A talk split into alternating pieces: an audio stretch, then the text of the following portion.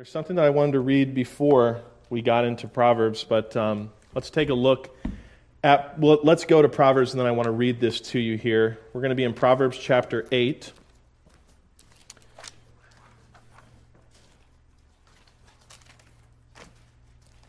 We're in the chapter that is the longest chapter of personification in the Bible. Wisdom has been described as a lady, and she is speaking wise things, good things, important things. And the reason why we're studying this chapter is because when we get to this portion right here, we can see a lot of similarities with Jesus Christ and the attributes of wisdom. The reason why we're studying this is because I see a great lack of biblical wisdom in a lot of the things that are being sold as wisdom material. I was just talking to some kids before we went live tonight about a church ministry that they were involved in and how everything felt really good. There was good music, there was uh, motivating preaching, but after a while, it began to really reveal itself as something that was fake. It seemed like it was all thrown together, like it was being directed. Like at the end, there'd be a director that would say, Cut, that's a wrap and then they'd go to edit for their social media and all that kind of stuff. And that's not something that is uncommon. And I was listening to a podcast recently because there have been four instances between Monday and today where I have been challenged on the word repent. And it just reminds me how important it is to properly define words and how dangerous poor teaching can be. And so I was listening to Dr. Charlie Bing. He was doing a great podcast. By the way, if you are a podcast person, look him up. I think his podcast is called Simply by Grace. It's got a blue background with a silver microphone. And listen to episode number 186, which is the most recent one, called The Bible Teaches You Can Have Full Assurance. It drove me to this book, which I bought a couple of years ago when we had the Free Grace Alliance here uh, with Grant Hawley, and it's called Freely by His Grace Classical Free Grace Theology. It's about 600 pages. It's not a novel, it's not light reading. This is a lot of textual support. Why do we believe in dispensationalism? What is the nature of saving faith? All that kind of stuff. And Dr. Richard Seymour, who is a Florida Bible College graduate, wrote about 30 pages on the word repent. And in his writing, he quotes this statement from Lewis Sperry Chafer He's the founder and first president of Dallas Theological Seminary, which has gone very Calvinist, by the way. John MacArthur, John Piper, R.C. Sproul have been welcomed into Dallas, uh, Dallas Theological Seminary, and so a lot of people are learning Calvinism from, a, from their young age. I'm going to read this quote to you about repentance. I want you to follow along. It's a little lengthy. I think it's very important, especially when we're going to study wisdom. And if we get to all that we need to get to tonight, so be it. If not, I know the guy who's in charge and we can always do something next week. But listen to this repentance, which is a change of mind, is included in believing. No individual can turn to Christ from some other confidence without a change of mind. And that, it should be noted, is all the repentance a spiritually dead individual can ever effect.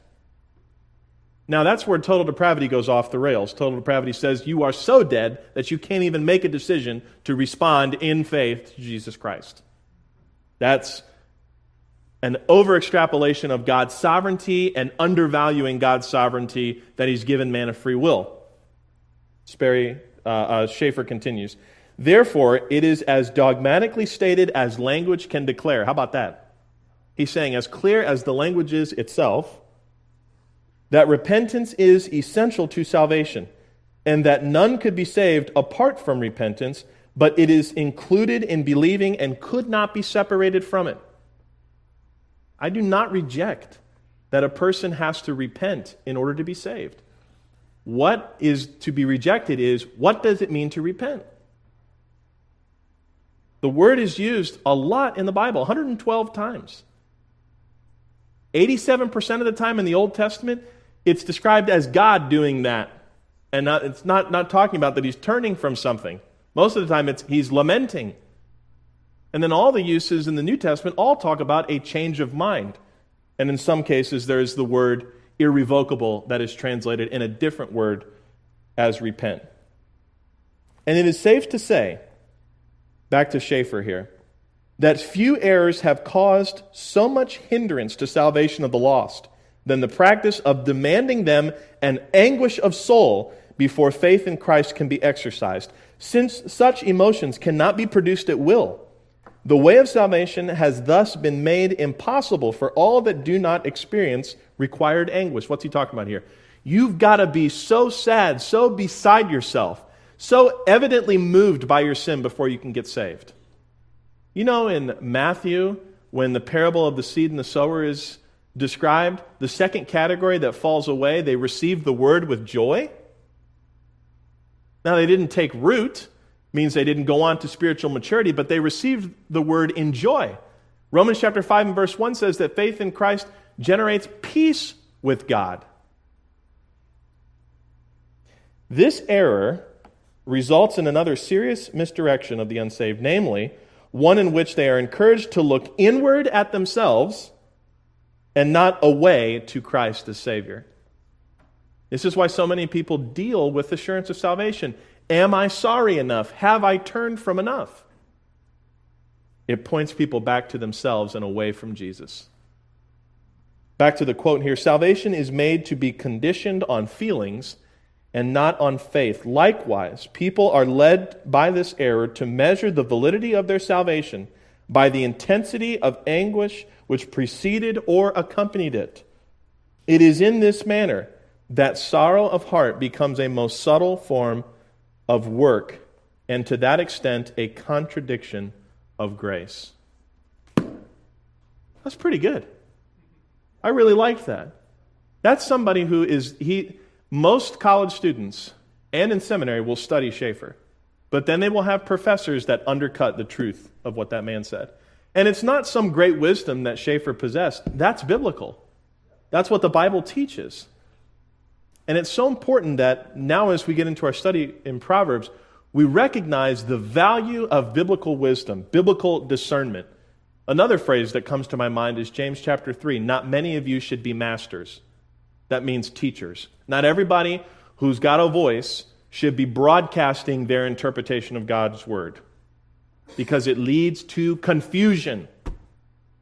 I'm, and I'm talking mass confusion where it, it, it changes how people look at salvation for the rest of their lives. I know people that are still, they've been saved for 10 something years, and they still struggle with what they used to be told about being sorry for sin and turning from sin. I am so glad and so thankful that somebody I trusted respectfully in my family, my uncle, got a hold of me when I was hearing that kind of teaching at the Baptist church I was growing up in. That's, he told me the truth that biblical repentance has nothing to do with a change of action, it has to do with a change of your mind. Pick up here on chapter 8 in verse 11.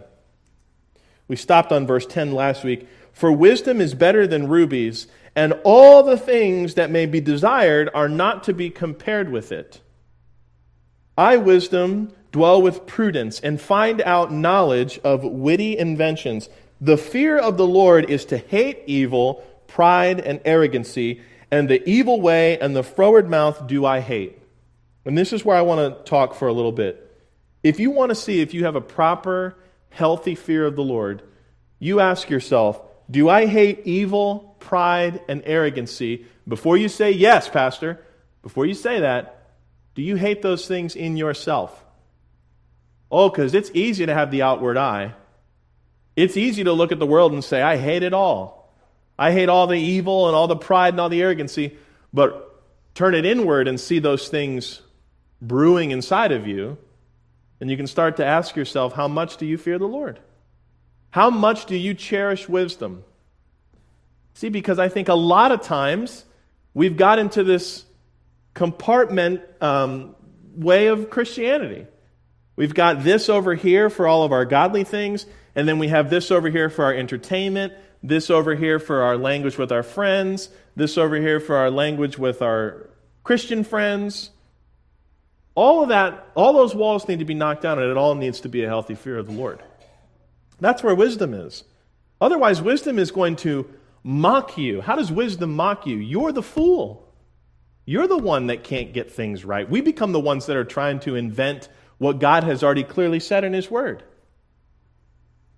Counsel is mine, 14, and sound wisdom. I am understanding. I have strength. This is where I see the comparisons to Christ. By me, kings reign and princes decree justice.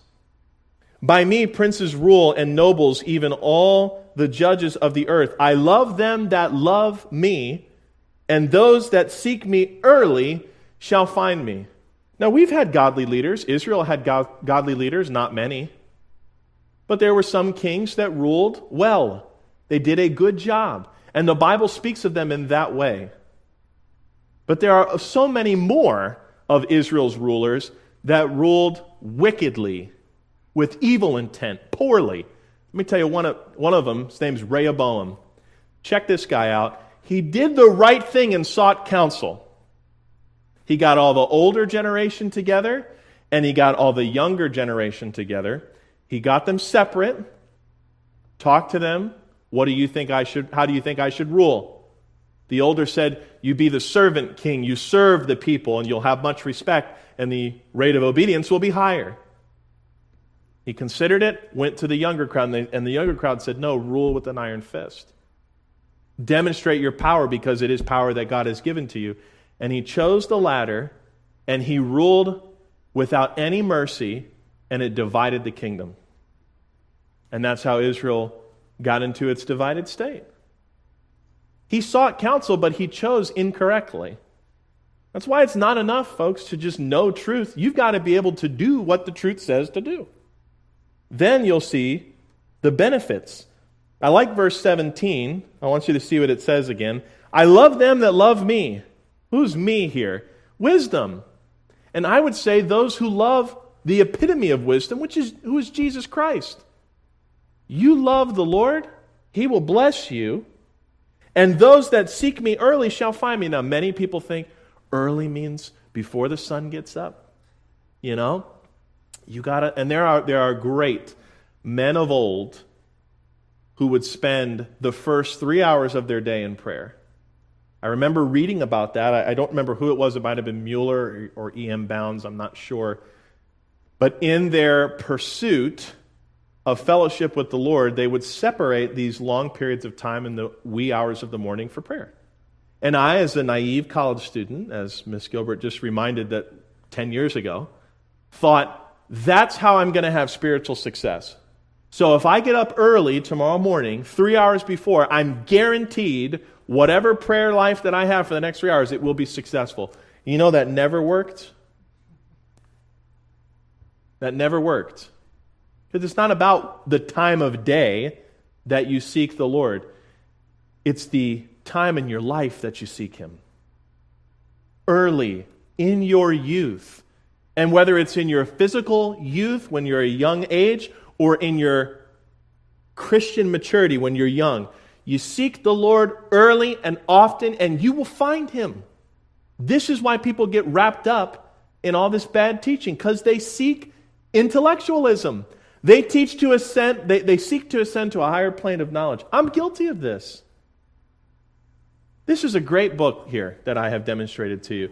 I can't even sell it to you if I wanted to, because I don't have any other copies except this one right here. But all of this, you know why I call it good and set it up in this way? Because it teaches this correctly. There are books that are much thicker than this and have many more edition, uh, volumes in their collection that malign what this says. I was reading Charlie, Dr. Charlie Bing's review of a book called uh, Free Grace, Five Free Grace Theology, Five Ways It Destroys the Gospel. And Dr. Bing was writing a response, and it's so funny. He left a review on a book that he went on to write a book against. I just thought that was so, such a power move like, I'm not even going to write a, I'm not, a, a review will not suffice. I'm going to write a book and link how you can buy that book. I just thought that was good. But he wrote a very thoughtful, humble review of this book, and he came down to this. The problem with this book is it does not adhere to the text, it does not stay contextually sound. And that means verses are pulled out to support the Reformation, to support the Nicene Creed, and all these different things. That becomes the measurement of truth. What did the church fathers say? I don't care what the church fathers said. I want to know what the Father said. Amen? What does he say? But the reason why people do not find wisdom is because they're not looking for it. They're looking for somebody else to constantly prepare their meals spiritually. Let's conclude here in the next four verses. Riches and honor are with me, yea, durable riches and righteousness. My fruit is better than gold, yea, than fine gold, and my revenue than choice silver. This is, this is a this is a direct attack on the prosperity gospel movement that says that God desires for you to have nothing but material health and wealth. The wisdom that is offered by God's word is greater than whatever money you could get. And I, there are men who are very educated when it comes to the market and their ability to discern and start a business, and that's good.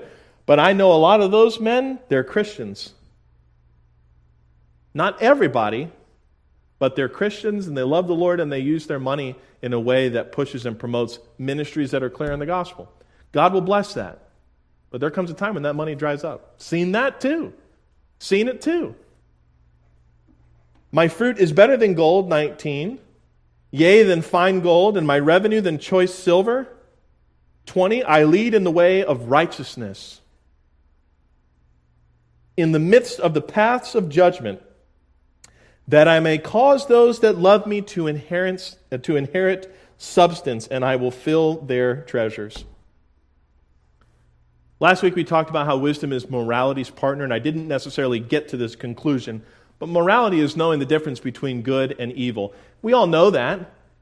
Jesus says, You who are evil, you know how to be good to somebody else. How much more will your Father bless you who is in heaven, who does know evil? That's in Matthew chapter 6 as he's going through the last part of the Sermon on the Mount. Man knows the difference between right and wrong. The problem is he chooses wrong. He chooses it. It's not like he can't choose anything else. He could do good things, but he chooses to do the wicked things. And the thing that I want you to focus on here when we're talking about that it's the key to success, wisdom is the key to success, is this last verse right here that I may cause those that love me to inherit substance you inherit things of great value, and it's not material wealth. Although it may be that, in some cases, that's not the substance. You want to know something that you can inherit of substance? It's what you can take with you beyond the grave. And that is life and life eternal. And we need, we need, to, we need to know how to inherit that. How do we get that? By trust in Jesus Christ. We've inherited eternal life. He's promised us that. He died. He rose again. The will has been executed, and now we have everlasting life. Not waiting for us. We've got it right now. Even though we will die physically or be changed at the rapture, we have eternal life. That's something of substance. I want to look at one more thing before we close. Daniel chapter 12. Would you go there with me, please? Daniel chapter 12.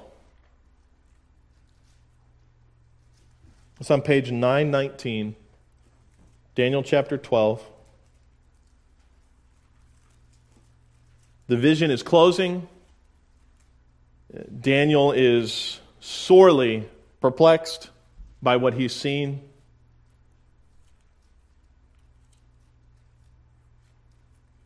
There's an explanation that is being given to him about what he just read, what was just told to him about the Antichrist and the final battle and all of that. And in verse 1 of Daniel chapter 12, we have something very important that is said, going into verse 2 as well. And at that time shall Michael stand up, the great prince which standeth for the children of thy people. And there shall be a time of trouble, such as never was since there was a nation, even to that same time and at that time thy people shall be delivered, every one that shall be found written in the book. Then we have verse 2 here. And this is where we see the very first use of the word everlasting life and everlasting contempt. That those two words there for everlasting mean forever and ever and ever. In some cases, it's used to mean forever within a lifetime. But here we actually very clearly see that there is a judgment in which people will rise to everlasting contempt, which means they'll be in hell. Verse 1 just told us the last three and a half years of the tribulation period will be horrible, but the people will be delivered. That's Armageddon. That's the second coming of the Lord.